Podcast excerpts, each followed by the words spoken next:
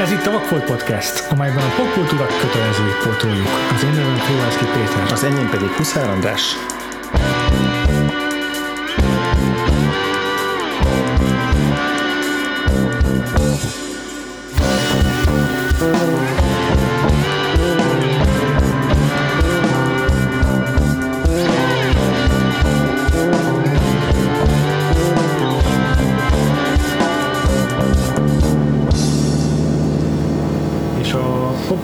Kötelezője ezen a héten egy képregény lesz, amely a második képregényes adásunk a hosszú adásaink sorában. Ez a képregény pedig a Wonder Woman The Hikateia című ö, graphic novel, amelynek a szerzője Greg Rucka, és a főszereplője a már kitalálhattátok a csodanő, tehát a DC univerzum istálójában maradunk továbbra is, miután a, a korábban foglalkoztunk a DC The New Frontier képregénnyel, amelyet ö, Darwin Cook. köszönöm, Darwin Cook jegyzett. Viszont Greg Rucka csak az írója ennek a, uh-huh. a szerzeménynek, és, és az illusztrációkért pedig J.G. Jones a felelős. Uh-huh. Ö, valamint a képregényen dolgozott még Wa- Wade von, von Grob Badger és Dave Stewart is. Um, természetesen azért vettük elő most ezt a képregényt, mert keresnünk kellett egy olyan darabot a Wonder Woman összesen 76 éves publikációjának a történelméből, amely valamennyire egységbe zárt alkotás, valamennyire rövid idő alatt feldolgozható, és ezért van is annyira jó állítólag, hogy, hogy, hogy előre vegyük, és akkor itt talált rá Andrásra erre a hiketeljáról, uh-huh. sejtem. Igen. Nem tudom, neked amúgy régóta már a radar alatt volt, vagy azt csak kerested, hogy Nem, ezt igazából csak kerestem meg most, ahogy, tehát főleg a Batman vs. Superman idején jelentek meg azért cikkek a Wonder Womanről, meg a Wonder Woman történetéről, Ah. meg egy, egy-két ajánló uh-huh. az ilyen nevesebb, vagy a képregény fel, képregények közül a különböző korszakokról, meg a kiemelkedő darabokról, vagy így a, az egyéb ö, rajzfilmes, vagy, Igen. vagy sorozatos feldolgozásokról én összeállítottak, és akkor szerintem ott, val, ott va- valamelyiknél így fölírtam magamnak, hogy majd egyszer, hogyha esetleg sorra vesszük, akkor ezt érdemes esetleg pont azért, amit mondtál, Tök hogy egy konkrét darab, ugye száz oldal körülbelül, uh-huh. tehát tényleg egy nagyon kompakt történet, ami, uh-huh. ami tulajdonképpen nem ad egy teljes körű képet a Wonder Womanről, egy-két aspektusát nagyon jól megvilágítja, megad egy nagyon kerek történetet, ami szerintem pont egy ilyen belépőnek nagyon jó a, Mhm. a, a karakterhez, és és aztán érdemes így tovább menni, hogyha valakinek ez megtetszik a, a ilyen serializáltabb igen. képregények felé, tehát a képregény folyamok vagy történet folyamok felé, ahol már jobban körül lehet járni a Wonder Woman-nek a mítoszát, meg a mm-hmm. side karaktereket, meg egyáltalán őt magát is. Mhm. Igen, ez a képregényhez azért nem biztos, hogy, hogy árt, hogyha az ember azért képben van valamennyire a csodanő históriájával. Nekem legalábbis segített. Uh-huh. Ut- utólag utána olvastam kicsit jobban neki. Mármint persze, hogy a film kapcsán azért most már tényleg mivel minden egyes, ö, nem tudom, videóból, meg, meg, meg, meg anyagból, amit a film, filmmel kapcsolatban marketing eszközként publikálnak, így ez fújik, hogy, hogy megismerjük az ő backgroundját, ezért már így nagyjából képben van vele szerintem mindenki, hogy, hogy Wonder Woman, a Diana néven a Themyscira nevű szigeten, uh-huh. az Amazonok ős otthonában él. Az eredeti sztori szerint, amit még 1941-ben talált ki egy pszichológus, ez a bizonyos William Marston, uh-huh. Ez a kb. a második világháború idején zuhan le ott egy pilóta, mm, ez, Ez a, a Steve, Steve Trevor, Steve amit Trevor. mindig Steve Rogersnek akarok önkéntelenül mondani. igen, akit a filmmel áthelyeztek az első világháborúban. Igen, ez érdekes. Egyébként szerintem pont azért, mert, ö, mert különben nagyon hasonlott Az Amerika eredeti kapitányhoz, igen. Igen, az Amerika kapitányhoz. Meg olvastam egy ilyet is, ami tök érdekes szempont, hogy a, hogy a második világháborúnak van egy ilyen tök egyértelmű ellenségfigurája, amit így nehezen lehet vitatni, hogy miért a nácikat a gonoszok.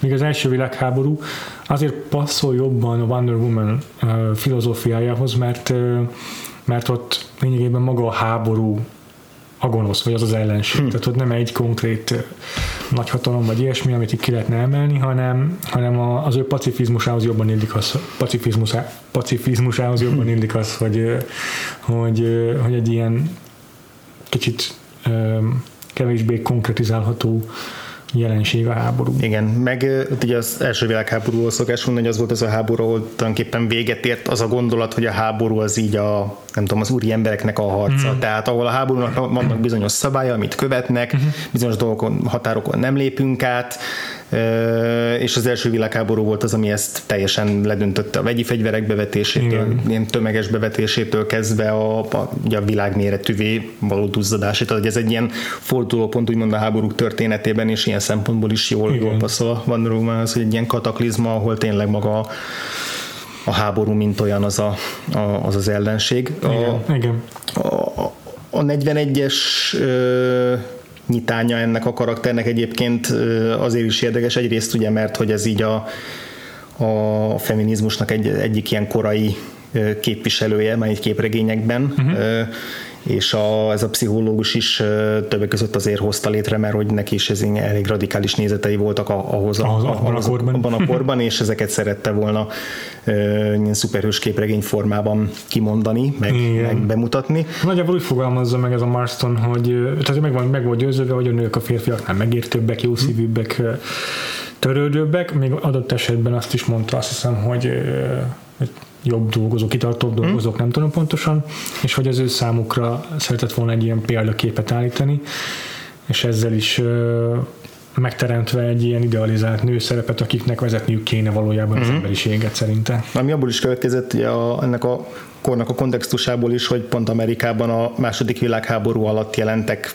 meg nagy számban nők a munkaerőnek olyan hmm. szegmensein, ahol addig nem, mert ugye az összes férfi az a, fronton, a fronton harcolt, és ezért rengeteg a gépgyáraktól kezdve hmm. a szerelőüzemekig, tehát a, a kórházakig rengeteg helyen ö, alkalmaztak nőket, akár háziasszonyokat is, hmm. és, és többek között ez is ez volt, ami így, ami, hmm. ami szerintem hatással lehetett a, a, a Marsters is, hogy Marston. Marston, bocsánat, a Marstonra is hatással lehetett, hogy látta ezt maga körül, és, és e, e, e, erre mint egy válaszként adta ezt meg, és aztán utána igazából következő évtizedekben rengeteget változott a karakter, tehát volt mm-hmm. egy csomó alap dolog, vagy van egy csomó alap dolog a, a mitológiájában, ami a 80-as években adódott Igen. hozzá a Wonder Womanhez, és egészen addig nem volt jelen és ahogy olvastam, az mindig így a feminizmusnak a különböző hullámaival mindig változott, hogy éppen mire reagál, amibe nem tudok annyira belemenni, mert nem vagyok annyira sajnos képben ezzel, de, de ez biztos, hogy a 80-as évek végén jött például hozzá a az amazonoknak a, a teljes háttere, tehát az édesanyjának, a Hippolytának a karaktere, akkor a, hmm azok, a, azok az Amazon konkrét karakterek, akik még a, most a 2010-es években is a állandó szereplői a Wonder Woman képregényeknek, uh-huh.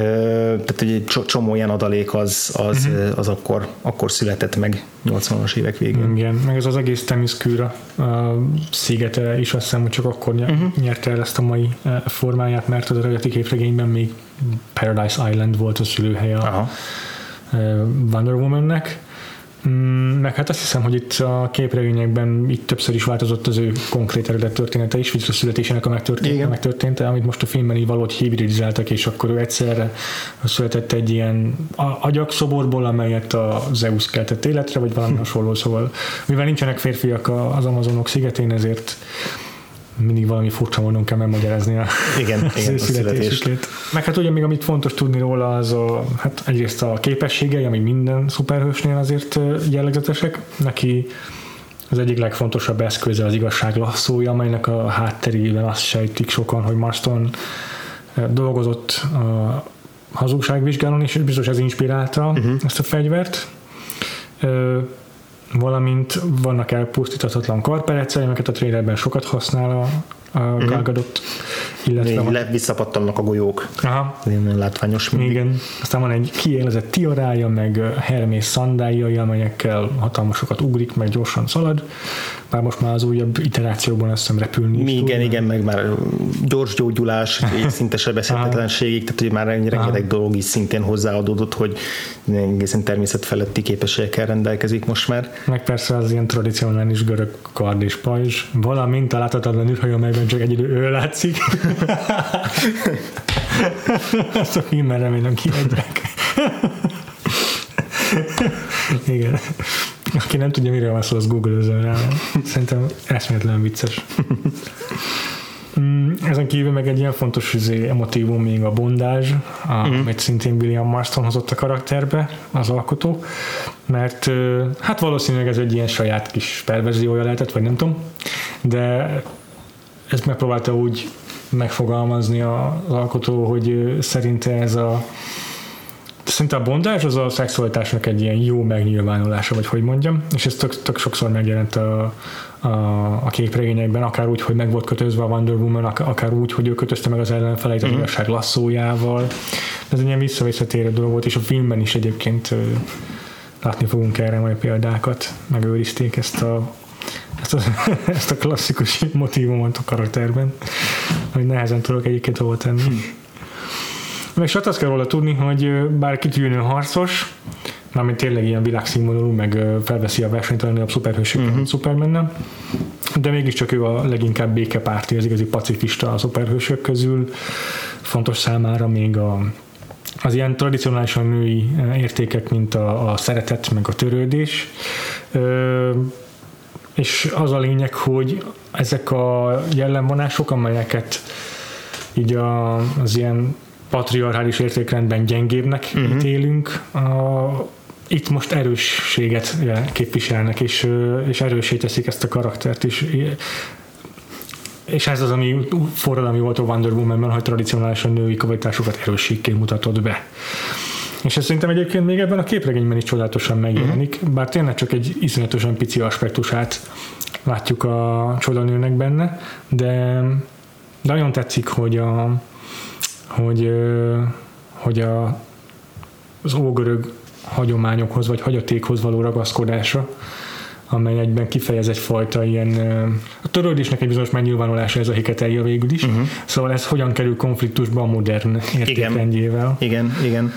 Ugye ez a, a hiketelja az tulajdonképpen egy olyan rituálé, egy olyan ö, ősi hagyomány, vagy inkább törvénynek is nevezhetnénk, uh-huh. csak hát ugye 3000 évvel korábbi uh-huh. törvényről van szó. Uh-huh mi szerint valaki, hogyha bajba kerül, vagy, vagy, vagy segítségre szorul, vagy bármi történik vele, nincsenek ennek megkötései. Lényeg az, hogy felajánlhatja a szolgálatát egy másik embernek. Akinek ezt a Akinek ezt, hogyha kimondja azt, azokat a mondatokat, van egy, van egy, van egy ilyen szertartásos szöveg, amit el kell mondani, meg van a módja, hogy a lába elé kell borulni ennek az mhm. illetőnek, tehát gyakorlatilag ugye teljes mértékben meg kell hajolni előtte, és és minden büszkeséget és mindent félretéve mm. ö, alávetni magát ennek a másik ember akaratának, akkor ennek a másik embernek kötelessége őt a védelmébe vennie. Igen. Ö, és ez az alapja a képregénynek. És egyébként tök érdekes ez a, az egész rituálé, mert nagyon, nagyon egyszerűnek tűnik, de külön, közben nagyon komplex az, hogy, hmm. és ezt hangsúlyozza a, a, a képregény is, hogy mind a két fél részéről milyen kötelezettségek és milyen ö, felelősségvállalásokat kell tenni. Igen. Tehát, hogy ez nem, nem csak annyi, hogy akkor onnantól kezdve az alávetett az szolgálni fogja a, a, a gazdáját, uh-huh. hanem hanem nekem az egyik legérdekesebb eleme az, hogy ez az egész állapot addig tart, amíg az alávetett úgy nem dönt, hogy hogy megszakítja ezt a, mhm. ezt a mhm. dolgot. Mhm. Tehát, hogy a, a gazda az nem rúghatja ki az alávetettet. Tehát ilyen módon marad bizonyos hatalom az alávetetnek a kezében is, ami tök érdekes, mert hogy elvileg ugye arról szól, hogy feladja a teljes teljes önállóságát és aláveti magát egy másik ember akaratának, de hogy, de hogy ez nem jelent kiszolgáltatottságot, hanem ez tényleg egy ilyen hűbéres uh-huh. és hűbér úr kapcsolatot jelent, csak ennek sokkal tisztább és hogy mondjam, erkölcsön alapuló ja, szabályait jelölik ki, hogy akkor hogy akkor a gazdának pedig igenis valóban feladata és kötelessége megvédeni mindentől, elszállásolni, konkrétan a saját, a, a létező leg, legjobb és legkényelmesebb kör, körülményeket biztosítani számára. Ez a képregényben úgy jelenik meg, hogy a Wonder Woman a saját hálószobájába, a saját ágyába szállásolja el. Hmm. És amikor ezzel ellen tiltakozni kezd az alávetetje, hogy, hogy hogy ezt nem fogadhatja el, akkor pedig előkerül az, hogy neki pedig ugyanakkor kötelessége ezt elfogadni, mert különben megsérti ezt a felajánlást. Tehát nagyon-nagyon érdekes ez az egész kapcsolat, és, és igen, a, a képregény ezt ütközteti a, a modern törvényekkel. Mhm. Ugyanis az, a, az az alávetett ez a Daniel nevű fiatal lány, aki segítséget kér, meg oltalmat kér a Wonder Woman-tól, az gyilkosságokat követett el, amiért a törvény DC-s első számú képviselője a, a Batman felelősségre akarja vonni. Igen. És akkor ebből származik még a konfliktus, hogy, hogy, hogy melyiknek enged, melyik, melyiket teljesíti a Wonder mm-hmm. Woman. Mm-hmm. Hát, és ezt még annyiban még bonyolítja a, a sztori, hogy Wonder Woman, ha a lelkiismeretre is szeretne hallgatni, és uh-huh. adott esetben megszegné legszívesebben a Hiketeljának az ígéretét, akkor sem teheti ezt meg, hiszen megjelennek az erindiszök, akik a görög mitológiában a, azt hiszem bosszú és és folyamatosan figyelik, hogy, hogy mind a két fél betartja a rávonatkozó kötelességeket ebben az alkuban.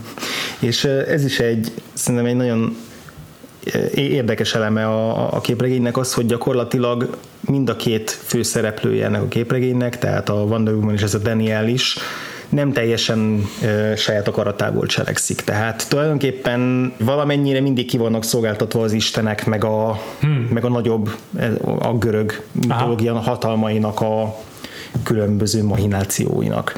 És ezt nem itt is megjelenik, hogy tulajdonképpen ezt az egész szituációt az erinniszök idézik elő, mint hogyha ilyen szadista módon ö, egy, egy olyan szituációt teremtenének, aminek a végé lehetőség szerint a Wonder Woman megszegi ezt, a, ezt az esküt, mm. és akkor ők le tudnak csapni rá. Mm. Mert hogy mert hogy a Daniel eleve a gyilkosságokat szintén bosszúból hajtja végre, a saját testvérének a halálát akarja megbosszulni azokon, akiket felelősnek tart érte, és ezt az egész folyamatot az erinnuszök indították el, amikor megsukták a lány fülébe, hogy hogy, hogy megint csak kötelessége bosszút hm. rajta. Tehát elindítanak egy ilyen hógolyó lavinát, egy ilyen láncolatot, vagy egy dominót meglöknek, amivel gyakorlatilag itt tesztelik a, a hm. Wonder Woman-t, vagy hm. legalábbis azt akarják elérni, hogy egy, egy, egy lehetetlen helyzetbe hozzák, ahol nincs, nincs jó választása. Igen. És úgy tűnik, hogy a képregény idején, tehát amikor ez a képregény játszódik, akkor Wonder Woman már ö, ö, a civil és a szuperhős identitása már nyilvános, uh-huh. mert ö, Temis Kürának a nagy követelet az Egyesült Államokban. Így van. És ez rengeteg ilyen publikus feladat is jár, amelyekbe bevonja ezt a Danielt, aki az asszisztensé, uh-huh. akit kinevez az asszisztensének, és itt vannak egy tök jó ilyen ilyen meta pillanatai a képregénynek, vagy legalábbis ilyen öntudatos pillanatai a Wonder Woman-nek, amikor mondja, hogy most pedig nem tudom, megyünk a az ENSZ egyik megbeszélésére, és hogyha minden rendszerint megy, akkor valószínűleg megtámad bennünket valamilyen gonosztevő szervezet, és akkor jöhet a Justice League. Egy átlagos nap, igen. igen, igen. De egyébként is tele van ilyen, ilyen, tehát szerintem nagyon fontos ebben a képregényben, hogy azért tényleg van benne egy ilyen reflexió. Uh-huh már az a tekint annak, abban is, hogy, a, hogy azért Wonder Woman elismeri, hogy ez egy nagyon régi 3000 éves szabály, tehát nincs az, hogy, hogy így feltétlenül, meg, meg, meg kérdés nélkül aláveti magát ennek a, az, ennek az arkán mm. ősi rituálnak, amely teljesen értelmét veszítette a jelenkorban, hanem azért ő is megkérdőjelezi ennek a létjogosultságát. Kicsit van egy ilyen amerikai istenek íze egyébként a, a, a Wonder Woman beli mitológiai szereplők küzdelmének, akik, mint hogyha azért harcolnak, hogy még relevánsak maradjanak. Hát, hogy ebben a képregényben annyira talán nem figyelhető ez meg, csak esetleg így a háttérből lehet hmm. ki, kihámozni. Én tovább olvastam, a, pontosabban elkezdtem olvasni a Greg Rakának a, azt hiszem egy évvel később indított uh, Wonder Woman uh, havi uh-huh. történet folyamát, uh-huh. és abban teljesen egyértelmű, már rengeteg mitológiai szereplő felbukkan, és ott teljesen egyértelmű, hogy, a, hogy az istenek azok egyrészt ők is valamennyire modernizálódtak, így külsőre is például. Uh-huh. Itt a Pallas az egy ilyen kosztümöt visel, meg laptoppal van mindig, és ilyen üzletasszony külseje van és, és hogy igazából az istenek megpróbálnak alkalmazkodni a modern környezethez, miközben még mindig az ősi szertartások és szabályok szerint dolgoznak, és hogy ezeket próbálják így, próbálják így egyesíteni. Szóval azért Nagyon fura. Én úgy képzeltem el, hogy a Wonder Woman-nek ez a háttérsztoria, ez csak a, az ilyen körítés, az ilyen porhintés is valójában soha nem jelenik meg a mitológia majd a képregényekben. Nem, ez nagyon-nagyon nagyon, nagyon jelentős, nagyon aktív része. Már hát kíváncsi a filmben ebből mi marad meg, szerintem nem sok minden. De tetszik, hogy azért ehhez képest, már ahhoz képest szerintem nagyon hülyen adaptálják a képregényt, hogy mennyire cheesy tudna lenni az az egész háttértörténet azzal, hogy nem tudom, mit Zeus teremti meg a Wonder Woman-t, meg Hephaistos izé kovácsolja az igazságasszonyát. Mm. Ezek így valószínűleg meg fognak maradni, mm. legfeljebb majd nem mutatják meg konkrétan Hephaistos vagy Zeus, hanem csak így elmondja ezeket Wonder Woman a Strip Trevor, Trevornek, aki meg majd mint ilyen fish out Üredezik rajta majd, igen, majd hápog. Aha. Igen, igen, de a, a Hiketeljában szerintem ezt is nagyon jól ötvözni tudták. Van egy-két flashback így a, a, a, az ókori, az antik Görögországban, de ja. az inkább gyakorlatilag ilyen hát expozíció. expozíció, tehát ugye elmesélik, hogy hogy, hogy mik, a, mik ennek a ennek a szertartásnak a szabály, de szerintem azt nagyon jól, jól mm-hmm. csinálják. Meg egy, egy, egy, konkrét példán keresztül uh, mutatják be, vezetik végig és magyarázzák el, és nagyon hatásos az, hogy mi történik akkor, hogyha valaki kihasználja ezt Igen. az alávetettet, és akkor hogyan, hogyan csapnak majd le rá az erinüszök. Uh-huh. És és azt hiszem, hogy amikor a jelenben jelennek meg ezek az ilyen kígyó, kígyóhajú, véres szájú démonok, akkor nagyon szépen bele vannak simítva a modern, uh-huh. nem tudom, azt hiszem talán New York, New York igen. modern New Yorknak a, a, a környezetébe, ahogy ez nagyon hatásos, ilyen kísértett filmes módon a, jelen, kinéz, kinéz az ablakon a Wonder Woman, és akkor látja a, ja. a utcai lámpa fényében, ahogy ott áll a három csukjás alak a hóesésbe, és csak egy elővillan, a, uh-huh. elővillan az arcuk alóla, uh-huh. ahonnan, ahonnan tudja, hogy miért ilyen veszélyesek. Tehát, hogy így a, nagyon jól, jól használja szerintem a mitológiát a modern korban is nagyon hatásosan képregény. És hát ugye megjelenik benne Batman is, akivel azért már úgymond dolgozott együtt a Greg a korábbi években, uh-huh. tehát volt, volt több Batman képregény is, tehát már úgymond ez az első Wonder Woman képregénye, és így úgymond egy, egy már ismerős szereplőjét vonja be ebbe a, ebbe uh-huh. a mhm. sztoriba, és mondjuk azt nem látszik is benne, hogy a, nagyon pontosan tudja egyrészt, hogy a Batman hogyan kell szerepeltetni, hogyan kell megjelennie, mi az a az a makacsága, meg a csökönyössége, ja, ami nagyon jó szembe helyezhető a, a Wonder Woman-nek a hasonló önfejűségével és hajtatatlanságával, és hogy és hogy nagyon tényleg jó, jó képviselője a, a modern törvény betartásának, aki nincs tekintettel ilyen. Hát ezzel kapcsolatban egyébként volt egy ilyen elég problémás jelenete a képregénynek szerintem, mikor a konfrontálódik Batman ezzel a Daniel-el, aki elkövette a, uh-huh. tehát aki bosszúból meggyilkolt néhány embert, akik felelősek az ő nővének a haláláért, és erre azt mondja, és, a, és, és, és mikor el akarja kapni a Batman, akkor azt mondja a csaj, hogy ez nem gyilkosság volt, amit tettem, hanem igazságszolgáltatás. Uh-huh. És erre Batman azt mondja, hogy ez nem a te dolgod hogy ezt eldöntsd. Miért a tiéd? hát igen, de szerintem ez Batmannek a vaskalaposságára ez teljesen passzol, hogy ha, ha ő csinálja, akkor az, az igazságszolgáltatás és nem önbíráskodás, hogy ha más csinálja, akkor viszont már van egy nagy adag képmutatás. Aha. Igen. De egyébként meg tényleg tök jól kidomborítja ezeket a jellemvonásait Greg Rucka, ennek a Batmannek, annak érő, hogy tényleg néhány panelen szerepel lényegében. Uh-huh. Tetszik az is, hogy egy pillanat, hogy felvinne a ravasság, amikor megpróbálja saját maga ellen fordítani a hiketelját, azzal, hogy ő is esedezik a hiketeljáért, vagy hát a Wonder Womanért, a, hogy őt is kegyeibe fogadja, hogy akkor viszont már akkor ő elkaphatja majd a lányt. Mert, hogy akkor, akkor ő is a védelme alatt áll majd, igen. és igen, igen, és az, és az is tetszett benne, hogy utána, amikor a Wonder Woman megmondja, hogy ez így nem így működik, akkor azt jobb meg kellett próbálnom. Ja. Ezt, a képregény annyira a Wonder Woman-nek ezt az arhaikus szemléletmódját át tudja adni, hogy amikor ez a, ez a jelenetbe következik, akkor tökéletesen úgy éreztem, hogy a, hogy a Batman így bemocskolja ezt a, mm. ezt a hagyományt. Pedig nincsen a hagyomány ilyen potyolatisztaként ábrázolva, ez pont arról szól, hogy ennek már elvileg nem, ké, nem kéne yeah. ilyen rigorózusan, meg szigorúan működnie, yeah. de mégis a, az, az, az, az egy szeméthúzás. Aha. Igen. És, és hát ugye közvetlenül meg van az a, az a az a képkocka, ami a, azt hiszem talán a borítóra is kikerült, ahol a, a Wonder Woman-nek a, a csizmája, az ugye rajta van a pocsolyában fekvő Batmannek a fején, mm. és gyakorlatilag ez a teljes, teljes felsőbbrendűségét hivatott jelezni, hogy viszonylag egyébként gyorsan és könnyen legyőzi a, a batman és megadásra kényszerítés. Szerintem ebből is azért van egy, van egy ebből a a, a, az ilyen BDSM-ből, mint a do, do, domináns, meg, meg alávetett ah. ilyen szexuális töltete is van, van azért ennek a jelenetnek, ha nem is egyértelműen, de azért az a, az a kép, ahogy, a, ahogy ott van a fejét leszorítja, az, az eléggé jelzésértékű. Igen, a bőrmaszkos figurának, úgy érted?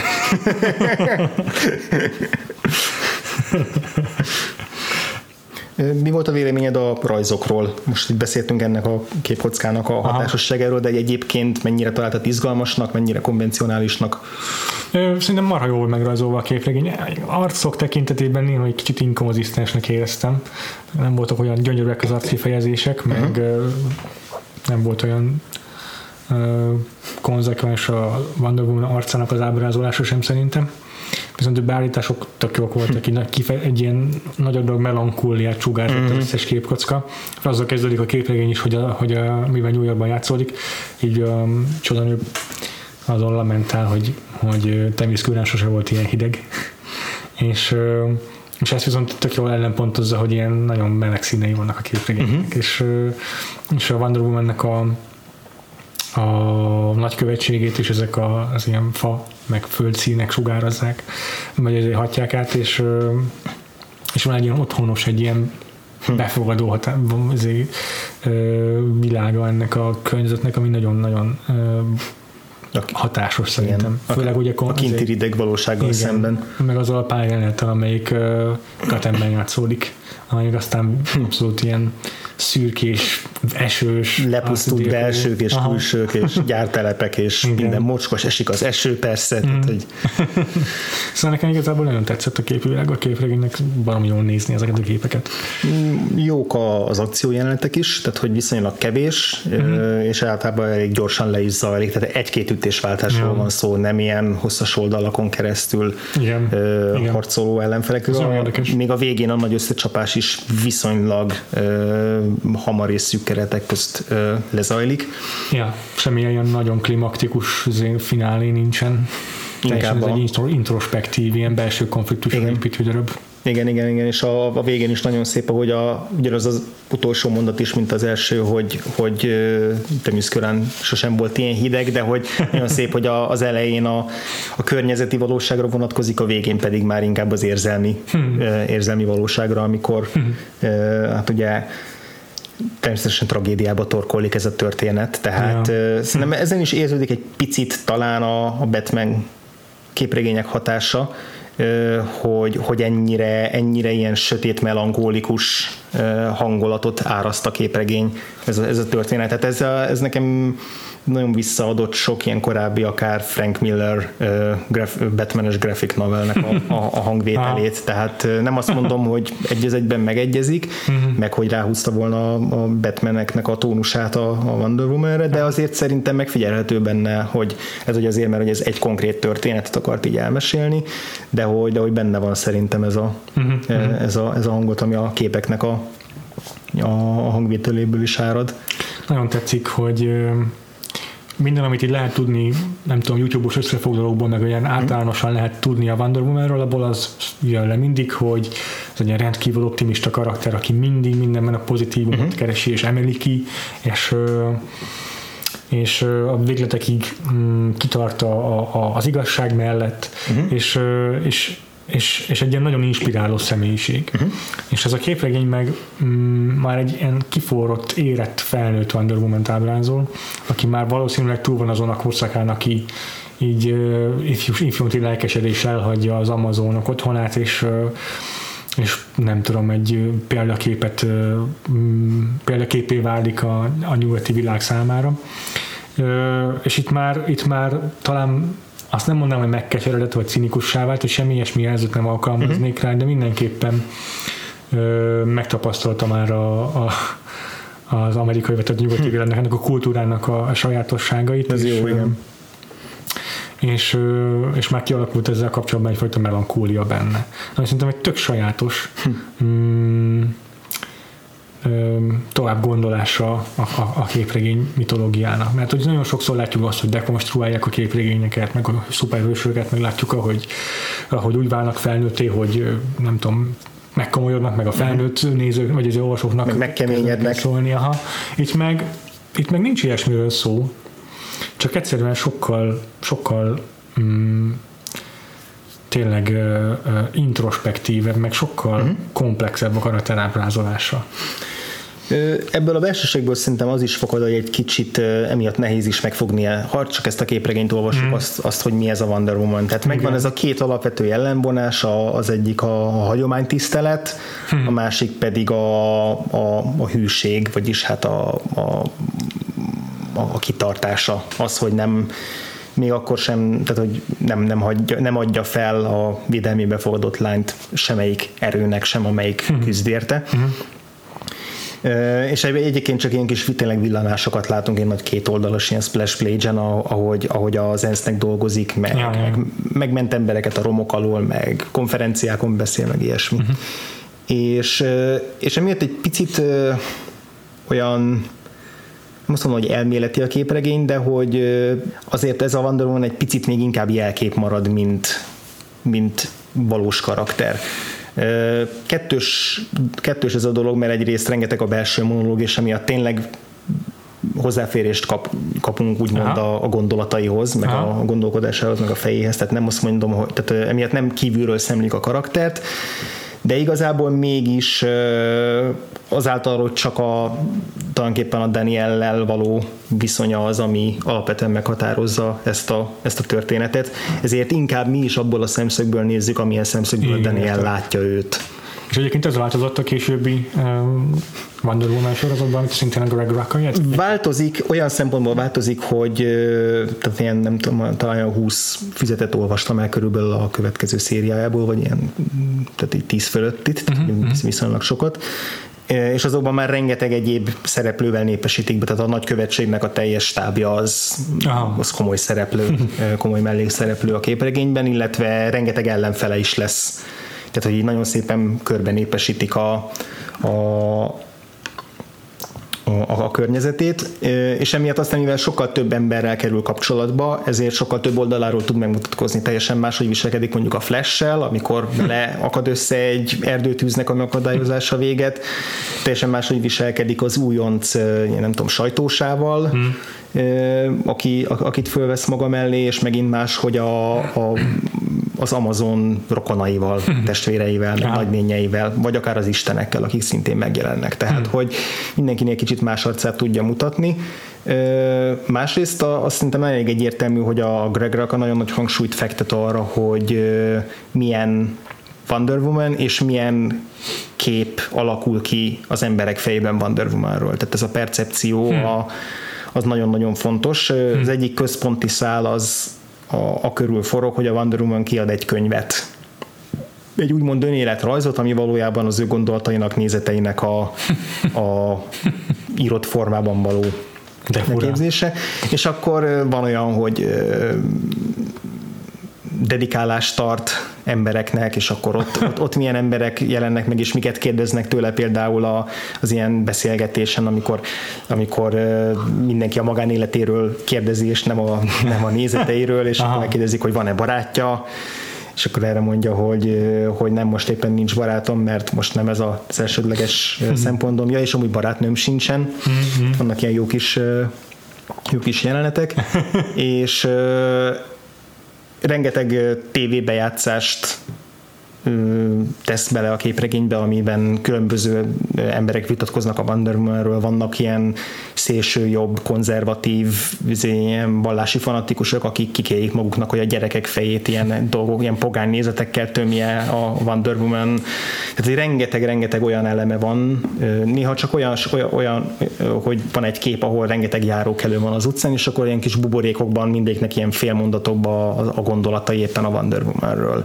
Aha. És emiatt egy nagyon szép képet kapunk arról, hogy az emberek, akik közé ez a ilyen félisten Igen. beköltözött, Igen.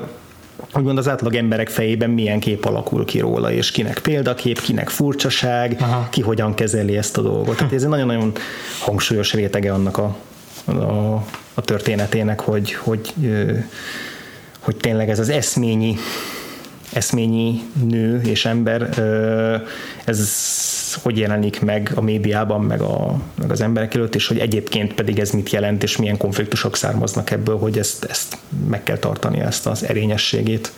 Számomra ez egyik legszenzációsabb így ebben a képregény műfajban, amit soha nem fogunk szerintem viszont látni a filmvászlon, mert, mert a filmvászlon mindig nem tudom, epikus történeteknek kell megvalósulniuk, mm. és mindig hatalmas, világ megváltó eseményeknek kell bekövetkezniük, és nincs idő ilyesmire, ilyen karaktertanulmányokra. Szóval ez, ez az, ami számomra a legszenzációsabb az ilyen képregényekben, hogy, hogy itt van ez az alapvetően tényleg 76 éves múltú karakter, aki uh-huh. már akkor is szerintem baromi cheesy volt ez a történet, amikor ezt megírták, hogy egy ógörög isten, félisten, jó, akkor még nem volt félisten státuszú, de hogy egy olyan egy mitológiai alapjányegében uh-huh. megjelenik a modern korban, és, és nem, nem, nem, tudom, nem tudom helyén kezelni ezt, ez nekem olyan furva ez az egész alapötlet, uh-huh. hogy nem csodáltam volna, hogyha, hogyha mondtam is az elején, hogy nem, nem, csodáltam, nem csodáltam volna, hogyha ebből egy olyan képregény sül ki, ahol ez így csak arra, van indok, arra, van, arra szolgál ez a háttérsztori, hogy legyen indoklása a képességeinek, de amúgy ő egy normál ember, uh-huh. mint Clark Kent, uh-huh. akinek így a Kryptonnal nem sok dolga van, mert hogy már nincs otthon. Mi, amikor a Lex Luthor előveszi, Aha. akkor vannak belőle bajok, igen, a és, Kryptonittal. Igen, és, és ehhez képest meg tényleg tök felnőtt módon kezelik ezek a képregények a, ezt az alapvetően egész röhelyes háttérsztorit szerintem. És nagyon, nagyon profi dolgokat hoznak ki csak ebben a, a rakaféle időszakban. Tehát Aha. az, hogy ő, ő, tényleg, ő, szerintem ő is érzékeli, hogy ez egy bizarr helyzet, és, és ezért a mélyírás annak, hogy milyen az, amikor a modern nyugati civilizációban egyszer csak megjelenik a tenger közepén a, a temuszküra. Mm és, és akkor kialakul egy ilyen, egy ilyen ugye, nagykövetség, meg, meg, meg politikai kapcsolatok, Aha. és akkor ott van ez a sziget, ahova hajóval járnak látogatók mondjuk New Yorkból vagy Amerikából, és akkor beengednek pár férfit is, hogy körülnézhessenek. Hmm. És, és akkor mi, mi ennek a tényleg rendes geopolitikai következményei, hogy van egy ilyen ógörög sziget itt a nem tudom melyik óceánon. És ezt mm. teljesen komolyan végig, végigveszi, hogy akkor az amerikai elnök ezt hogyan kezeli, milyen konfliktusok származnak belőle, és az, ami már a hiketájában is benne van, amit az elején tök jól kiemeltél, hogy, hogy a, a, a modern ö,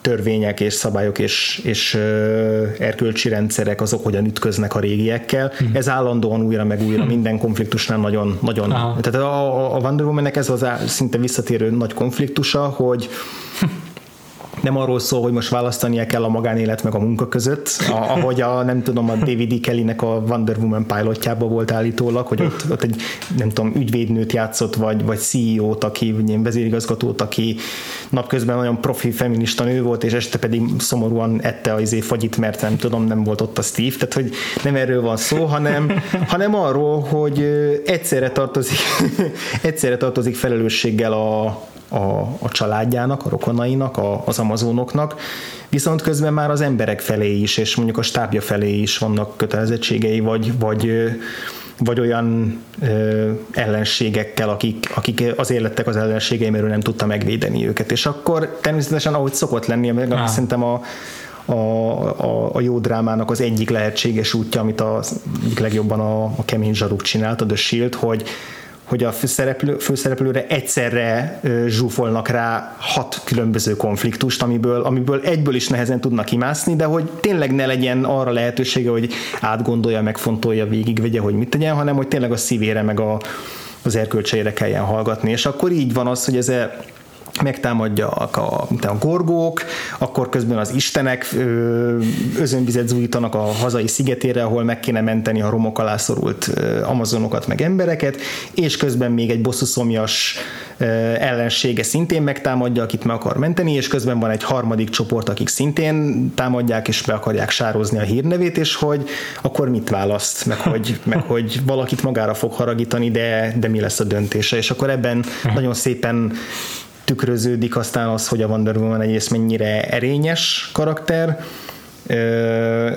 mennyire nem választja soha a könnyebb utat, még akkor is, hogyha ez áldozatokkal jár, és, és hogy mennyire tényleg ragaszkodik az erőszakmentességhez és a békés megoldásokhoz, még akkor is, amikor még a Superman sem e, tudná ezt vállalni. Már jó. Szóval kicsit sajnálom is, hogy szerintem soha nem fogunk ilyen ilyen komplex karakterábrázolást kapni semmilyen szuperhős filmben. Soha. Még a Civil War se sorolnám ebbe, pedig abban aztán végképp tényleg csak a tehát azért a Marvelnél az egyetlen dolog, ami működik, az az, hogy karakterorientáltak a filmjeik, mm. és így sokszor leszarhatjuk a főellenséget, mm. az egész konfliktus, mert totál másodrangú a történetben, mert az a fontos, hogy hogy arra ülsz be, hogy az előző filmben is megszerted már azt a főszereplőt, mm. és most megint letadod őt. De hogy még a Civil War is igazából egy nagyon egyértelmű A versus B ö, szembenállásra Igen. volt felfűzve, Igen. csak az A meg a B is olyan szereplők képviselték, akiket szerettünk, ez volt ugye a, igen. a, a csavar, a csavar a, benne, a igen. igen. Igen. De az is egy tök érdekes dolog, hogy itt említetted ezt a, nem tudom, most már szerintem ides tova körülbelül tíz évvel ezelőtti sorozat pilotot, amit a David E. Kelly próbált csinálni, aztán sose került adásba hogy állandóan csak férfiak írják ezt a Wonder Woman, Igen, de még a, a képregényekben is szinte kizárólag. Volt a Joss Whedon is akart belőle Aha. sokáig készíteni sorozatot, és aztán, aztán amiket olvastam az alapján, az se lett volna valami szenzációs. Aha. És hát igen, itt van a Greg Raka is, meg a, a másik ilyen nagy név, aki most foglalkozott az elmúlt, nem tudom, öt éven belül a, a Wonder woman az meg a Brian Azzarello volt, Aha. aki szintén vitt egy nagyon hosszú Aha. szériát, és abba teljesen átírta a karakternek a, a hátterét, tehát abban ilyen egészen furcsa dolgokat vitt, vitt bele, hogy, a, hogy az amazonok azok azok elrabolták, a, vagy túlszólejtették az odavetődő férfiakat, és gyakorlatilag úgy úgy teremtették elő a, a, az utódaikat, és a, hogyha fiúk, fiúk születtek, akkor azokat meg talán meg is öl, ölték. Ja. Tehát valami nagyon, nagyon, nagyon furcsa dolgokat csinált ezzel a mitológiával, ami nem igazán passzol a Wonder Woman étoszához. Igen, ez a New 52, amiben így uh-huh. in-universe rebootolták a sztorit, és így valamilyen kataklizma miatt újra indult a történetük, de már odáig jutottak, hogy már emlékszik a Wonder a korábbi New 52 előtti önmagára. Igen, szóval főleg, hogy most pont a Gregor Raka vette át ismét két, tavaly a képregényt. Tehát, gondolom, szerintem, tehát azt tudom, hogy a, aki a, az egyik fő ellenfele a 2000-es évek elejé szériájának, ez a Veronica Kél nevű hmm. nagyon sikeres üzletasszony, hmm. ember üzletasszony, hmm. aki mindent elkövet azért, hogy tönkre tegye a Wonder woman és aztán később egy monológba kiderül, hogy valójában azért irigykedik rá, mert hogy ő a, a semmiből küzdötte föl magát, tényleg a szegénységből, meg, meg nyomorból, meg, meg minden létező hátrányt, amit el lehet képzelni, az az ő fiatal mhm. korában megvolt, de hogy, de hogy intelligens volt, és okos, és törtető, és elvégzett minden egyetemet, meg PhD-t, meg, meg szuper izé, vegyészmérnök lett, meg kutató, és hogy szóval, hogy egy hihetetlen karriert felépített magának, és akkor egyszer csak be, besétál ez a Wonder Woman, akit hirtelen mindenki istennőként yeah. tisztelt csak azért, mert mert ő Wonder Woman. és hogy ezt a szereplőt ott elengedték kb. ott, ahol ő kiszállt Aha. a Wonder Woman-ből, és azt hiszem most az újba meg ő visszahozta. Aha. Tehát, hogy ebből is látszik, hogy, hogy ragaszkodik a régi karakteréhez, de Aha. ez is nagyon tetszett a, a Rakának a, a szériájában, hogy, hogy nagyon komolyan odafigyel arra, hogy hogy nagyon sok női szereplő legyen benne a, a Wonder Woman-en kívül is a saját környezetében, de a stábjában is, meg az ellenfelei között is, és akkor nem beszélve még a, a, a, a rokonságról, tehát ugye a, yeah. a többi Amazonról. Tehát, yeah. hogy, és azonban is rengeteg konfliktus helyzetet teremt és hoz létre. Tehát, hogy nem csak arról van szó, hogy a gonosz férfiak a Wonder Woman ellen, a Steve Rogersnek a szem... Steve egy... Trevor. Látod? Látod? Mondtam, hogy mindig összekeverem. Ja, Chris játsza, szóval. szóval a, a körkapitánynak a karaktere, ő ő a szemebben a nem tudom, tizenakárhány fizetben, amit olvastam, egy darab jelenetben bunkam fel összesen egyszer. Aha. Tehát annyira, annyira nem jelentős Aha. szereplő. Szóval, hogy nagyon-nagyon jól odafigyel arra, hogy női ellenfelei is legyenek, meg női ö, olyan emberek a környezetében, akivel lehet ütköztetni hmm. nézeteket, meg, hmm. meg ugyanak, ugyanakkor a, a szolidaritást is meg tudja jeleníteni, tehát a, amint megint csak nagyon fontos a Wonder Woman-nél. Hm. Igen, igen, igen. Úgyhogy kíváncsi leszek én főleg erre, hogy ez vajon mennyire fog megjelenni a filmben, ami azért valószínűleg inkább a, inkább a, a Diana és a Steve kapcsolatára lesz kiegyezve, de mondjuk az előzetesek alapján biztató, hogy legalább nem csak az édesanyja lesz majd jelentős szereplő, hanem a nagynénye is, akit a Robin Wright játszik, aki, aki kiképzi őt a fegyverforgatásra, tehát, tehát hogy azért remélhetőleg lesz több olyan jelentős tői szereplő, akik, hm. akik szerepet játszanak, mert, hm. mert szerintem ez is hozzátartozik ez, ez alapján, a kismerítés alapján, amit most így hm. podcasthez elővettünk. És aztán az, hogy ezen felül tényleg a mitológia mennyire lesz domináns, az, az jó kérdés. Meg, hogy mennyire fér bele egy ilyen első eredet történetbe, ahol elvileg ugye tök fontos az eredet, pont, pont az eredet történeténél elvileg számítania kéne, hogy mi a kapcsolat az istenekkel, csak hogy még első világháborús körítés is, meg német félgonosz, meg ezért, tehát hogy soknak igen. tűnik. Igen, igen, igen, igen.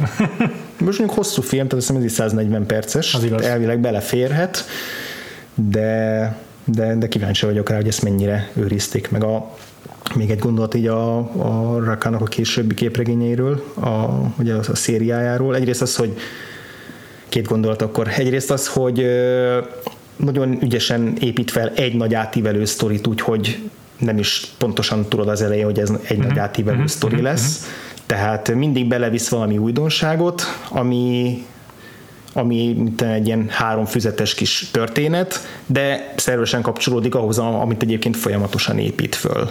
Tehát, hogy igazából szerintem ez egy nagy sztori lesz, nem tudom, hogy mennyire, hm. mennyire lesz lezárva és befejezve. Ja, az, az majd kiderül.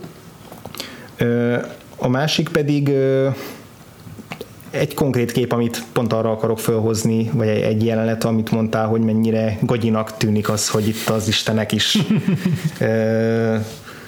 nem csak a, a múltjában játszanak szerepet, hanem a jelenében is. Van egy van egy ilyen nagy kétoldalas jelenet, ahol a, sőt azt hiszem négy oldal, tehát egymás után két ilyen kétoldalas nagy szavású rész, ami az árésznek a monológia hm. a, a háború istenének, aki, aki elvileg ő a fő ilyen ellenlábasa az istenek között a, a Wonder Woman-nek értelemszerűen, és hogy, és hogy itt a képregényben arról beszél, hogy ugyan esküdtett arra, hogy nem fog harcolni az Amazonok ellen.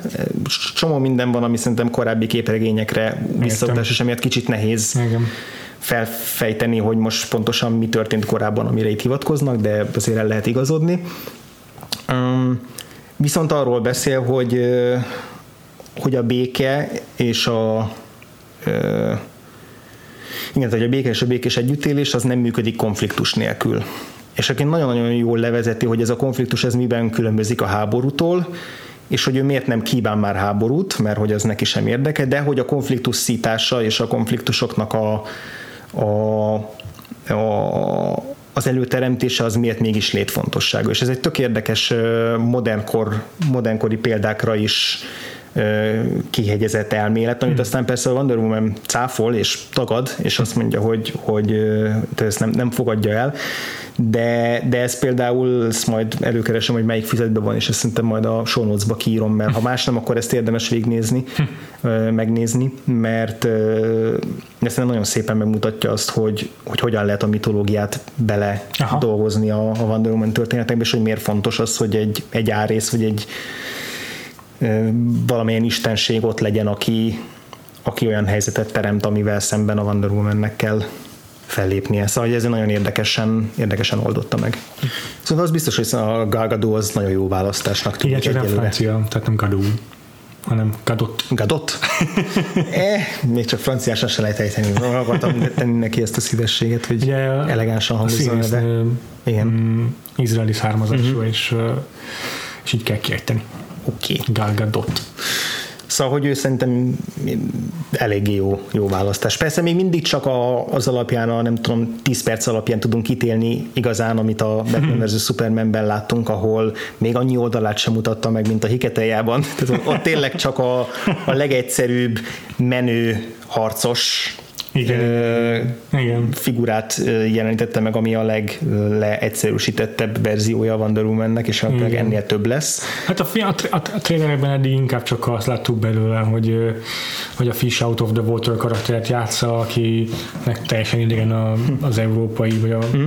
amerikai, azt hiszem Londonban játszódik, szóval az európai civilizáció, és főleg vicces ezekből kifolyólag egyelőre, amit láttunk belőle, de az a pár interjú, ami amit készítettek a filmhez, az alapján Gal Gadot érti a karaktert, mm. természetesen Patty Jenkins ugyancsak érti a karaktert, mert ő a Wonder Woman nőtt fel a képregényeken, meg a rajzfilm, vagy bocsánat, a tévésorozaton, mm-hmm. amiben a Linda Carter játszott, ha jól emlékszem. Igen. És és bízom abban, hogy tényleg a teljes, teljes komplexitásában be tudja mutatni ezt a karaktert, mert uh, tulajdonképpen ő valahol így a hibridje az Amerika kapitánynak, meg a Superman, hmm. mert egyszerre egy ilyen idealizált férfi kép, ugyanakkor meg a, az igazságnak és a, és a, a helyes sem helyes cselekedetnek egy ilyen megtestesítője. Bár annyiban azért szerintem érdekesebb karakter, mint az Amerika kapitány. Az Amerika kapitány egy ilyen kis cserkész, mm. mi a Wonder Woman meg tényleg egy sokkal belső indítatásból igen. fakadó igazságérzet vezérli. Igen, igen, tehát hogy máshonnan fogad az ő együttérzése és empátiája, mint a, akár a Supermannek, akár a, akár a, az Amerika kapitánynak, annak ellenére, hogy mind a kettőkkel mutat hasonlóságokat. Igen. Hát ilyen szempontból nem, nem felcserélhető Igen, karakter egyikükkel sem, és, és erre is kíváncsi leszek, hogy ezt hogyan, ezt, ezt hogyan tudják megjeleníteni. Mert az nagyon... már önmagában nagy, nagy szó, hogy lesz egy végre egy női főszereplős szuperhős történet, de ez önmagában még csak egy jelképes dolog, hm. és, és azért az kell hozzá, hogy, hogy ez a karakter tényleg izgalmas legyen. Hát és, az... és ne csak annyi, hogy, a, hm, hogy egy, egy, egy menő Amazon harcos. És hát 76 éves a karakter, majdnem egy idős Superman, majdnem egy idős a, a hm. Marvel a, a listás hőseivel. Öm, tényleg ideje volt már ennek az adaptációnak, és ha valakiből, valamelyik női szuperhősből filmet kell csinálni, akkor, akkor ez legyen ez, mert ez az első, igen. Marvel mert... csak kulló utána azzal, hogy a Captain Marvel nevű, ha nem is célistás, de azért mindenképpen uh, sokadrangú uh, szuperhősből rukkol elő végül mm. egy filmmel egyszer majd valamikor sokára. és, és ahhoz képest tényleg ez egy hatalmas uh, lépés. Igen, mert ez egy borzasztóan jelentős, tehát képregény történetileg is borzasztóan jelentős karakter, ahol tényleg a, legalábbis amit olvastam róla, azok alapján igazán tényleg csak az animációs verziói hmm. azok, amikben sikerült valóban jól ábrázolni őt, és az élő szereplősök. Még a Linda Carter féle is, ami a, a még csak kultúrtörténeti jelentőségé miatt fontos, mm. meg, meg a Linda Carter miatt is fontos, meg hogy volt egy ilyen, de hogy azért az, az, az, sem, az sem az igazi. Igen. Hát azért nem akarok egy Wonder Woman-ről szóló oldásban sokat foglalkozni a Captain America-val, de azt gondolom, hogy ez a film azért már régóta ezért kering, kering ott a Warner Brothers ezért stúdiójában, már tényleg több mint egy évtizede próbálják elkészíteni, és hogy azt mondják, hogy most volt először az, hogy egy, egy azon véleményem volt a stúdió uh-huh. elképzelése és a Patty Jenkins elképzelése, és itt tudok létrejönni a film, és nem gondolom, hogy Patty Jenkins változott volna meg, hanem a stúdió tért részhez, ami mögött azt sejtem, hogy megállták az amerikai kapitányt, a First Avenger című filmet, és azt mondták, hogy hú, az meg lehet csinálni egy, egy ilyen kosztümös darabot egy modern szuperhőssel, akinek olyan értékrendje van, aminek semmi keresni valója a mindent dekonstruálni próbáló posztmodern uh-huh. 2010-es években.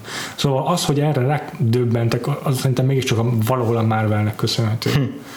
És mondom, nem kicsinylem le egy pillanatig sem a, Marvel, a Wonder Woman készítőjének a, az eredményeit, de de, de egyébként egy tök, tök merész húzás volt már a, a Captain America is ebben a tekintetben, hogy, hogy az eredeti tényleg a, a leges-legelső iteráció, hogy a karakternek meg tudott jelenni a filmvászon uh-huh. mindenféle változtatás nélkül teljes politán valójában, és, és egy pillanatig se volt izé cinikus önmagával szemben, egy pillanatig se volt nem, nem csinált magából viccet, és hogy ezt, ezt kellett szerintem belátniuk a, a Warnernél is, hogy, hogy ez lehetséges.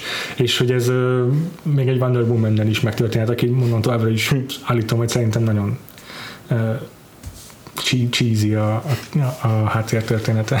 Hát mondjuk azért nem sokkal cheesy, mint a, a Superman, aki meg egy idegen Krypton bolygóról jött, ahol ilyen furafejű lények volt. Tehát a, a, akár csak az, az eredeti Superman filmet nézed meg, ahol a, mint amikor ott a Fortress of Solitude-be ott megjelent a izé Marlon Brandónak az arca ilyen hologramba, tehát hogy szerintem ezek, ezek nem, nem, nem, sokkal bizarrabbak, vagy, a, vagy akár a zöld lámpásnak a története, mint a, az előtörténete, mint a, uh-huh. mint a a mitológiából eredeztetett Wonder Woman, Aha. úgyhogy Persze.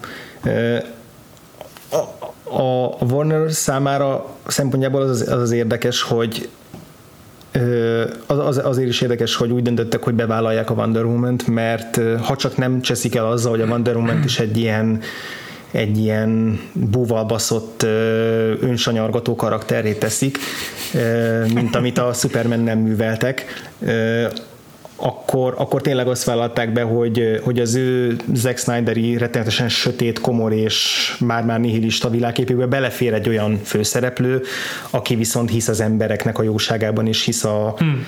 hisz az emberi, emberek megmentésének a fontosságában, hmm. és abban, hogy hogy igenis optimista, pozitív üzenettel kell kiállni a világ elé, és az ENSZ békeszervezet tagjaként megmenteni, a, kivégíteni a nemzeteket, és segíteni a segélyszervezeteket, és összedékíteni a, a, az ókort a modern korral, tehát hogy legyen egy ilyen, ilyen tiszta lelkű karakter, akit nem próbálnak besározni azzal, hogy őt is őt is a, a, az gyötri a kételj, meg a meg az, hogy neki most tényleg meg kell menteni az embereket, tehát aha, hogy aha, aha, ha nem követik el még egyszer ezt a hibát, akkor, akkor nagyon jó, nagyon jó, jó irányba terelheti ezt a, ezt a szériát. Igen. És, és azért vagyok bizakodó a Galgadottal kapcsolatban, mert igazából egy pillanat van, ami, ami miatt úgy érzem, hogy ő nagyon, nagyon jól érti azt, hogy miért és hogyan kell új szint hoznia ebbe a, ebbe a DC univerzumba, hogy a, a Batman vs. Supermanben, amikor a végén megjelenik, és és kiáll a, nem tudom, gyurma szörnyellem, már ki, mi, mi volt az a szörny, akkor, és így a kamera ráközelít, ugye megszólal az, az azóta sokat, sokat gúnyolt és izé, szidott gitár, gitár, gitárzene, akkor megjelenik az arcán egy olyan mosoly, ami azt jelzi, hogy végre harcolhatok, és, és valahogy abban a, abban a mosolyban van benne egy csomó minden, ami, ami miatt nagyon bizakodó vagyok, ja. hogy, hogy végre itt lesz egy karakter, aki nem szenved attól, hogy ő hős. Ja. Mert hogy ez most már az alapmotívum, még a Marvelben is rengeteg-rengeteg karakternél. Főleg a televízióban egyébként a Netflixet, ha igen, igen, igen, akkor De, ennek igen. A, a, a szuperhős létnek a teljes sanyarúságát és nehézségét mutatja be. Gyakorlatilag a felelősséget a, az öröm és a lehetőségek nélkül. Ja, viszont az egy, az egy intő példa mindenképp a Warner számára szerintem, hogy nem vagyok egyedül azzal, hanem, hogy hogy a leges legelején, a Marvel univerzum építésének az elején azért azt gondoltam, hogy a, a legröhelyesebb karakter mindegyik közül az a Captain America, hm. és most arra meg egyértelmű kedvencemmé vált, és szerintem ezen nagyon sokan vannak így, uh-huh. és ez pont azért van, mert, mert mindenki más egy ilyen egy ilyen köldök nézegető, izé, anyaggató hősé vált mellette közben. Igen, a, a Thor meg túl, túl, túl béna. Nem ő lehetne még a, a, a, hiú, a hiú Asgardi isten, aki, ja. aki még be tudhatna hasonló szerepet, csak őt, őt még nem sikerült igazán jól. Ja, ja, ja. Jó, jó, nem elég jól eltalálni. öntudatos ahhoz szerintem. Igen, na hogyha egyébként valaki, akkor ő az, aki, aki a cheesy felé uh-huh. kanyarítja el a saját szállát, és ja. akinél jót tenne, hogyha ezt az alkotók is tudomásul vennék, és, és ja. nem próbálnák meg a fontosságát hangsúlyozni. Igen. Szóval nagyon-nagyon-nagyon várom a Wonder Woman filmet, mert ez a képregény meg az utána olvasások miatt nagyon megjött hozzá a kedvem. Egyébként is vártam, mert tényleg szerintem is történelmi jelentőségű mm. dolog, de, de az a karakter mostantól nagyon érdekes, meg izgalmasra vált a számomra. És mekkora ez középső új lenne a férfi jogi aktivisták számára, hogyha a legnagyobb bevételt, meg a legnagyobb kritikai sikert az pont a női főszereplős DC film hozná. Tehát már ezért, már ezért örülnék neki, hogyha ha tényleg, tényleg jól sikerülne. Ja. Szóval ja, ez az, az egészséges versenynek is jót tenne, hogy akkor nem csak a, a, a, akkor már nem csak az lenne, hogy a, ami, ami leszűrődhet így a, az általános visszhangból, hogy a Marvel, ami, amihez nyúl az arany, és a DC, amihez nyúl a szar. Ja. Ami persze nincs így, de, de mégis csak ez a kép jön le egyszerűen onnantól, hogy az egyik fél az legalább kompetens, a másik meg teljesen inkompetens. és, és jót tenne mind a kettőnek, hogyha, hogyha nem lenne ennyire Igen. E, Igen. eltolódva a mélegnek a két nyelve. Igen, igen, hát biztos, hogy egymást is tehát a verseny azért mindenképp egészséges, és szerintem progressziót.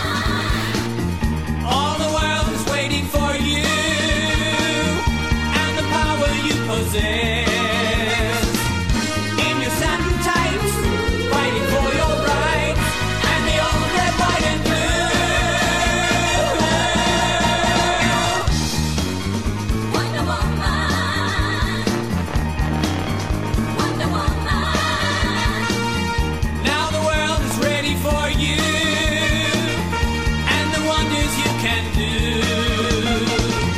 Make a heart go dumb, stop a war with love, make a liar tell the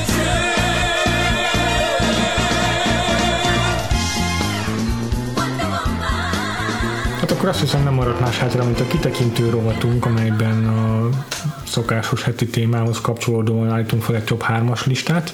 Ezúttal, mivel most közeleg a Wonder Woman a, a filmes adaptációja, ezért felsorolunk rögtön néhány nevet olyan szuperhősöket, akik szerintünk megérdemelnék, hogy mozivászonra adaptálják az ő történetüket. Kezdjük veled, András, neked ki a harmadik helyezett? Kezdhetjük velem. A harmadiknak olyat választottam, aki olyan szempontból csalás, hogy volt már a mozivásznon, de olyan szempontból talán belefér, hogy csak mellékszereplőként. Én is gondolkodtam ilyen helyezésen. Azért akartam ezt mindenképpen megemlíteni, mert ez nekem az ilyen régi, legnagyobb vágyam, amiről tudom, hogy valószínűleg sose fog teljesülni, ez pedig egy önálló Kitty Pride film.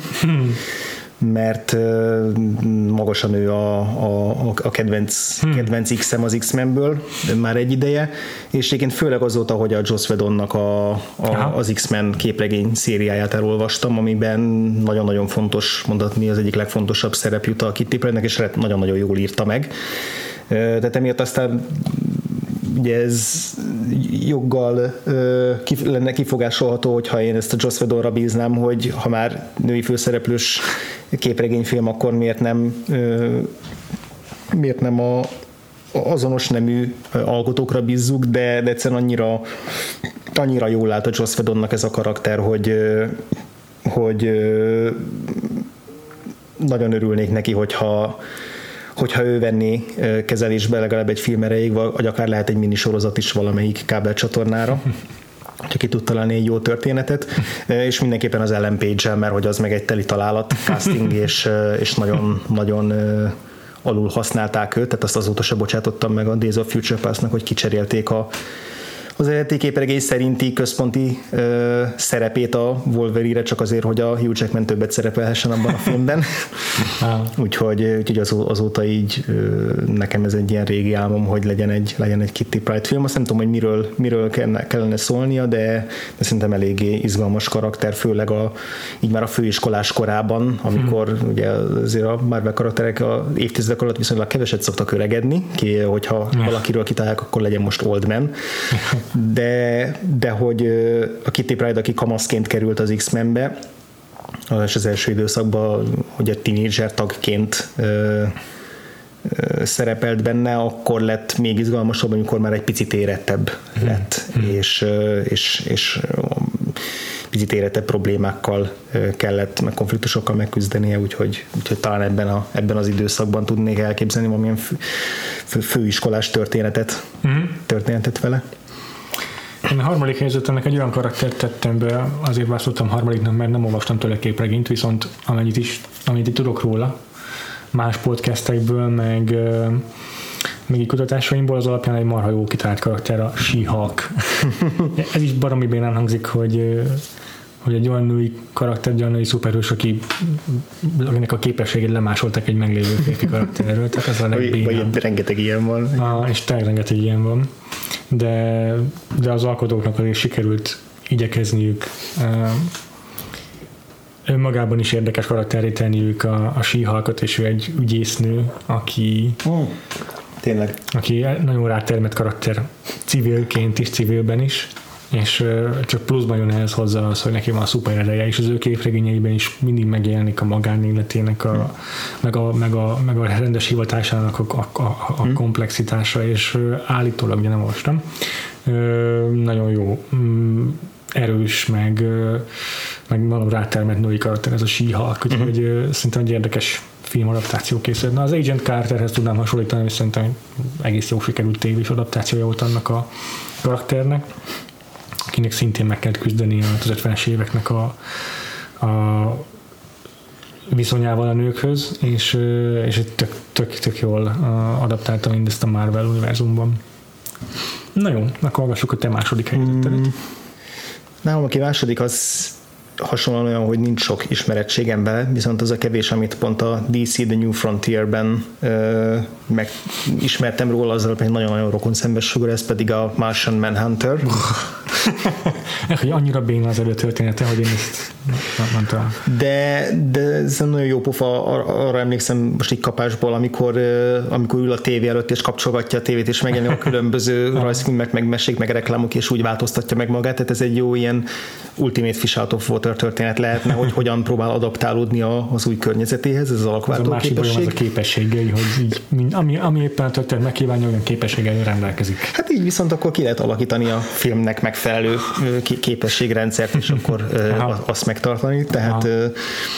és és megint csak amire emlékszem a New Frontierből az, hogy a Batman-nel milyen jó kis nyomozó párost alkottak. És én simán el, tudni, el tudnék képzelni ilyen jó kis noir történetet uh-huh. kettejükkel, ahol, ahol valami így a Gathemi ö, korrupciónak a legalját és legtetejét próbálják együtt valamilyen szuperhősös körítéssel Aha. Megoldani, Aha. És eléggé különböző az alkatuk ahhoz a, a naív, de ö, optimista Martian Manhuntert és a borongós Batman-t ö, egymás mellé tenni, szerintem ahol kisülhetnének jó dolgok. Aha. Ugye ezért főszerep, tehát hogy Martian Manhunter filmet az ő főszereplésével azt nehezen tudok elképzelni, de egy ilyen, egy ilyen duót azt minden további nélkül.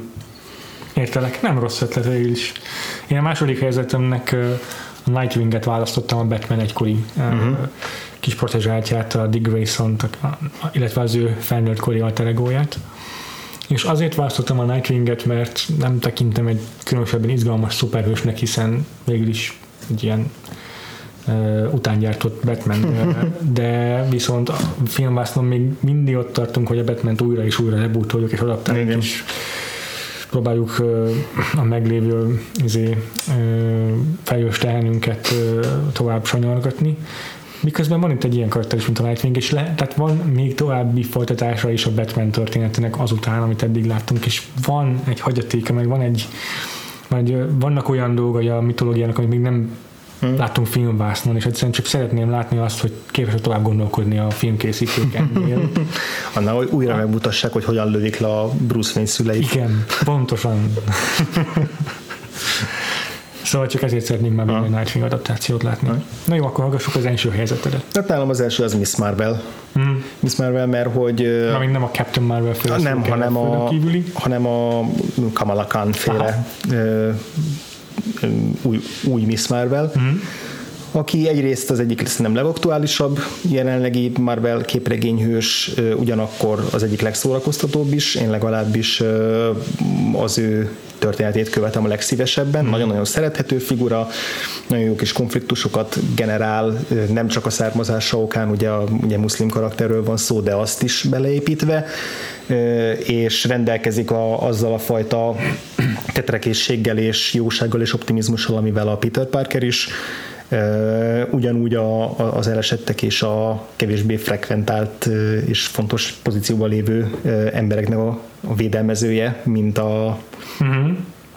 Mint a, a Peter Parker is, sőt talán még inkább, mert nagyon jót tesz a Miss Marvelnek, hogy a New Jersey-ben játszódik, ami ugye New Jersey az mindig a, a New Yorknak az ilyen korcs, lesajnált, le, le, lenézett kisöccse, akik itt azért dü- dühösek is, dühösek is New Yorkra, és, és ezt ki is használják a, a képregényben, hogy rendszerint, hogyha nagy dolgok New Yorkban zajlanak, meg a nagy válságok, és így New Jersey-vel igazából senki nem foglalkozik, és ezért rámarad Miss Marvelre, hogy, hogy megvédje az ottani saját kis ö, lakónegyedének a, a, a polgárait, uh-huh. és, és té- tényleg ügyesen visznek bele ilyen fantazmagorikus dolgokat is, de ugyanakkor a gentrifikációt is, meg a, meg, meg a, a, a gimis életét és környezetét is, akkor a kis szerelmi dolgait, tehát hogy nagyon, nagyon szerintem egy nagyon jó ö, karaktert és karakterkörnyezetet alakítottak ki, ö, alakított ki a, a, a szerzője, a J. Willow Wilson, és,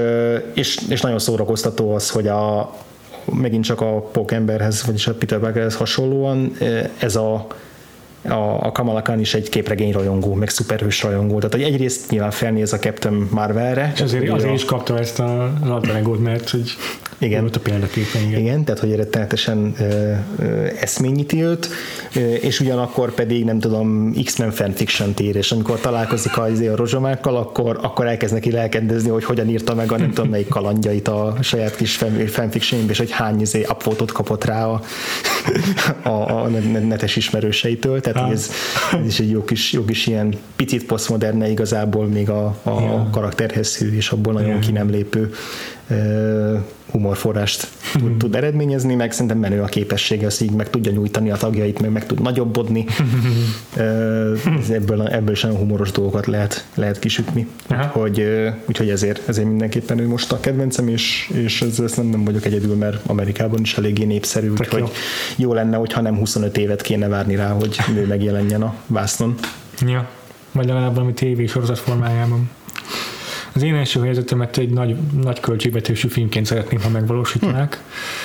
A Squadron Supreme nevű szuperhős csoportot szeretném, hogy adaptálnák, nem is egy konkrét hőst. A Squadron Supreme egy elég régi Marvel mm, képregény sorozat. Kicsivel a Watchmen előtt jelent meg, és már előbb dekonstruálta magát a szuperhős műfajt, mint a Watchmen.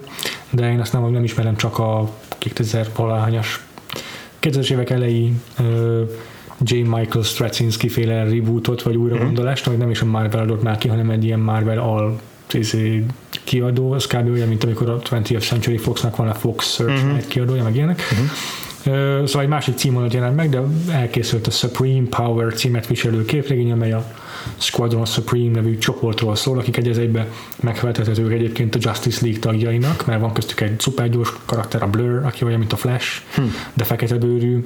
Aztán van egy földön kívüli karakter, aki nem a Kryptonról származik, de pont ugyanazon a képességei, mm. mint a Superman, csak úgy hívják, hogy Hyperion, meg ö, van a Nighthawk, aki meg egyben olyan, mint a Batman, csak szintén fekete bőrű, és, ö, és ugyanúgy a sötét sikátorokban vadásszál a bűnözőket.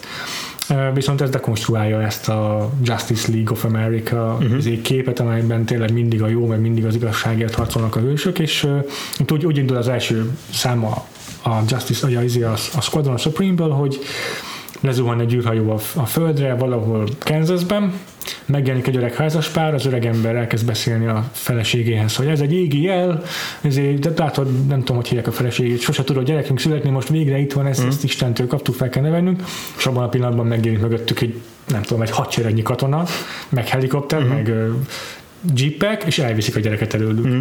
És akkor az első kép, néhány képregény számban látjuk, hogy ilyen patrióták próbálnak nevelni ebből a Hyperionból, aki aztán szépen lassan kiszabadul és önálló ezért, életet, életet kezd élni. Egész odáig, hogy a képregényben bizonyos ponton aztán egy ilyen alternatív univerzumban át is veszi az uralmat a föld fölött. Tehát ilyen egészen mer- merész dolgokat lépnek meg a képregényben, de úgy, hogy azért nem feltétlenül ez egy, nem egy ilyen felnőtt izé besorolású valami, csak, csak dekonstruálja a Justice League-nek a trópjait. Nagyon ügyesen, mert nagyon szépek a rajzok, és J. Michael Straczynski meg amúgy is kitűnő író, és amúgy is mondjuk mostanában izé visszatért a, a Sense8-tel a, a televízióba, vagy hát a Netflixre. El tudnám képzelni, hogy a Netflix, akinek már amúgy is van megállapodása a Marvel-el, ezt kicsit kibővíthetnék esetleg a Sup- Supreme power is, és egy filmet gyárthatnának belőle. Nem tudom, el tudnék képzelni egy valami nagy költségvetésű filmet ezzel a szereplőgárdával, nagyon szerettem azt a képregényt. Uh-huh, uh-huh. Ez egy limitált széria volt, vagy, vagy ez is hosszú Nem ideig? tudom pontosan, mert ilyen furcsán alakult a, a publikációja, akár próbáltam kinyomozni a Wikipédián, így nem sikerült sose a végére lennem a történetnek. Aha. Egy ponton így a J. Michael Straczynski féle sorozat így véget ért, nem volt lezárva igazán, Aha. és akkor később egy másik író, nem fog eszembe jutni kicsoda, de a, azt hiszem, hogy dolgozott később a Green Lantern filmen is egy ilyen uh-huh. későbbi sorozatos arc, dolgozott a folytatásán, de az már egy különálló sztori volt, és így nem ért véget igazából sosem. Mm. De mindig egy ilyen nagyon aktuális, meg, meg friss dolog tudott maradni, mert itt az iraki háborúban játszottak számok, tehát így mindig a valósághoz sokkal közelebb állt, mint a Justice League. Meg akár az Avengers igazából. Én nagyon-nagyon csíptem, szóval azt, azt nagyon sajnálom, ha még nem látnám az életemben feldolgozni. Vagy folytatni képregényformájában. Jó van. Színészeteid is vannak, vagy addig azért nem jutottál, hogy Nem, kik nem, lehetne nem, nem. szívesen, csak az, hogy jó, nem van. ez- Jó van. Jó van, hát ha nektek van olyan képregényetek, amit szívesen látnatok, hogyha adaptálnák, adaptálná egy nagy stúdió, akkor azt a beírhatjátok hozzánk kommentekben a vakfoltpodcast.hu-n, vagy a facebook.com per vakfoltpodcast oldalon. A Letterboxdon ne írjátok be sehova, mert ott nem lesz erről most éppen posztunk, ugye mi a képregényről van szó. Az itunes viszont beírhatjátok az értékeléseteket, ak- akár csak erről az adásról is, vagy egészében a podcastről, mert minden visszajelzést szívesen veszünk, és ne csak vákumba beszéljünk, hogy tudjuk, hogy mit csinálunk jól és mit rosszul. Ja, ugyanerről, ugyanígy visszajelzéseket szívesen fogadunk tőletek a Twitteren is, ott legalább két irányú lehet a kommunikáció Ja. köztünk. Engem a Freevo név alatt értek el, amit kettő elvel kell leírni. Engem a Gains név alatt, amit aláhúzással kell írni. Szuper. Um, nagyon köszönjük a figyelmeteket. Jövő héten mivel térünk vissza, András? Jövő héten a szezonzárókkal, szezonzárónkkal térjünk vissza. Eredetileg a, úgy terveztük, hogy a Wonder Woman lesz az évad utolsó adása, de aztán még megtoldottuk még egy adással, csak azért, hogy csatlakozzunk ahhoz a seregnyi egyéb podcasthez, akik a Twin Peaks-el foglalkoznak, így mi is fogunk egy adás erejéig foglalkozni vele, de hogy ne legyen teljesen unalmas, ezért meghívtunk egy vendéget, egy ősrajongót, és egyben a podcast egy korábbi vendégét, Juhász Viktort, akit a Firewatch és Walking Simulator-ös videójátékos adásban már hallhattatok. Ő Mhm. fog visszatérni, hogy meséljen arról, hogy milyen volt a annak idején nézni a Twin Peaks-et, és, és milyen, milyen aztán most nézni az újat. Elsősorban a régi sorozatról fogunk beszélni, de értelemszerűen az új, új epizódokat is szóba fogjuk ejteni, mert most gondolom az izgat mindenkit, úgyhogy csapunk egy kis Twin Peaks-es búcsút az évadnak, és aztán beszámolunk arról, hogy mi várható tőlünk a nyáron. Addig is sziasztok! Sziasztok!